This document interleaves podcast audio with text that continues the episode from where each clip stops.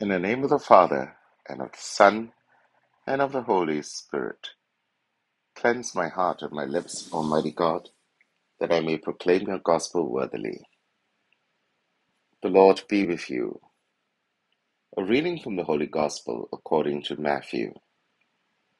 Jesus said to his disciples, Do not store up treasures for yourselves on earth where moths and woodworms destroy them, and thieves can break in and steal. But store up treasures for yourselves in heaven, where neither moth nor woodworms destroy them, and thieves cannot break in and steal. For where your treasure is, there will your heart be also. The lamp of the body is the eye. It follows that if your eye is sound, your whole body will be filled with light. But if your eye is diseased, your whole body will be all darkness. If then the light inside you is darkness, what darkness that will be!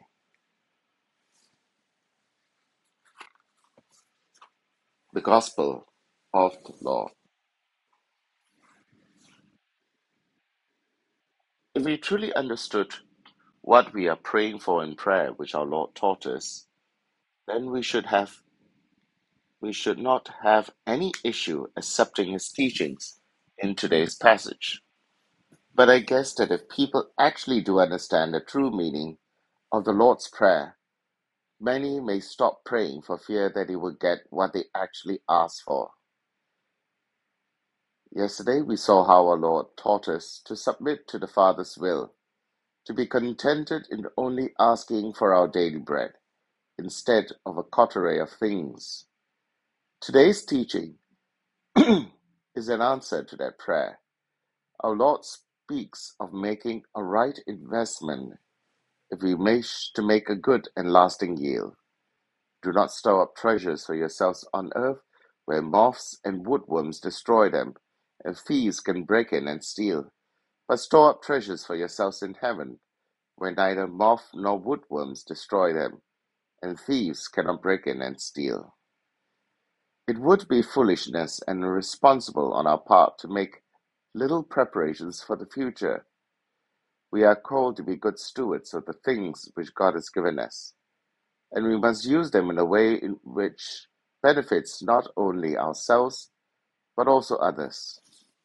The problem is that many focus on the accumulation of material things and riches, which are useful and not evil as an end in itself.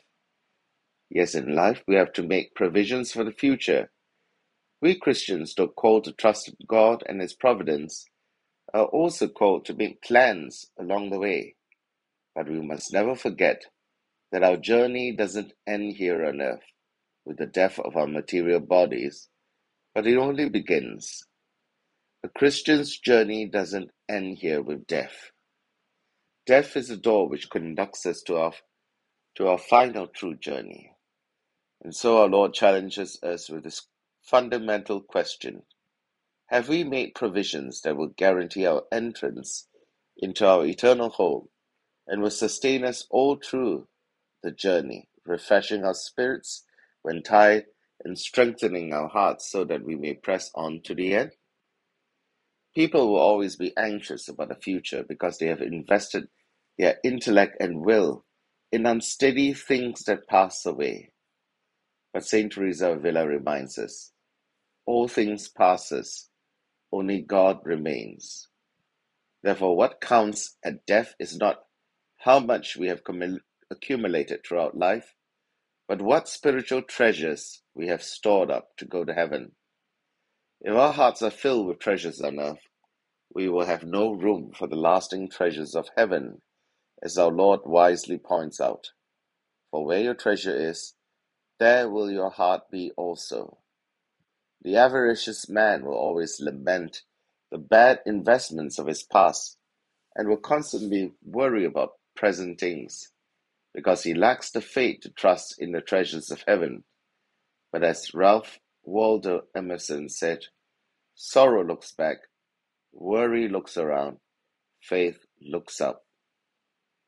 Today, here in this shrine, let us look at a spiritual treasure which graces are stored up in heaven. although the matter by which it was made would also succumb to the disintegration of a passing world. It is the brown scapular which the Blessed Virgin conferred upon the Carmelite family through Saint Simon Stock. The scapular, traditionally worn around the neck, may appear to be an accessory, but it is actually a piece of clothing. It is said that cloth maketh the man, or a dress maketh the woman.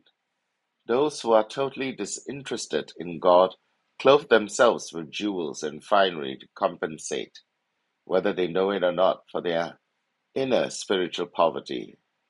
But for those who love God and therefore have souls clothed with the raiment of His grace, need never care about the richness of the external. We see something of the symbolism of this in the traditional clothing of a nun when she makes a religious profession. When a ceremony begins, she is dressed in a surpassing beauty and bedecked with jewels like a bride on her wedding day. But once she consecrates herself to God, she clothes herself herself in the poverty-stricken garments of a community. Being clothed with the richness of divinity, why should she concern herself now with the superficial beauty of the world? There must be something of this symbolism in Mary's gift of the scapular, which was originally a habit. The beauty of the king's daughter is from within. Mary's gift of clothing is just a simple garment, sufficient to cover the traces of original sin in us. But its very simplicity is also a witness to the fact that our own beautiful mantle covers our souls. The scapular bears therefore a double witness to Mary's protection against the ravages of the flesh occasioned by the fall, and to Mary's influence as mediatrix of graces, who covers our souls with the richness of her Son's redemption.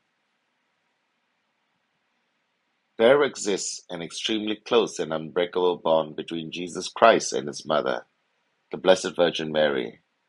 Saint Peter Julian Eymard teaches we must never separate Jesus from Mary. We can go to him only through her. Without Mary, we shall never find Jesus. It is God who before time began decreed the mystery of the Incarnation, and essential to this mystery is Mary, the mother of the incarnate Word. There is no incarnation without the most holy Mother of God, and there is no such thing as the salvation of souls, the salvation of any soul without the cooperation of the same most holy Mother of God. For this reason, let us draw close to our Blessed Mother. She draws close to Christ and brings Christ to us. Our Lady of Mount Carmel, pray for us. In the name of the Father, and of the Son, and of the Holy Spirit. Amen.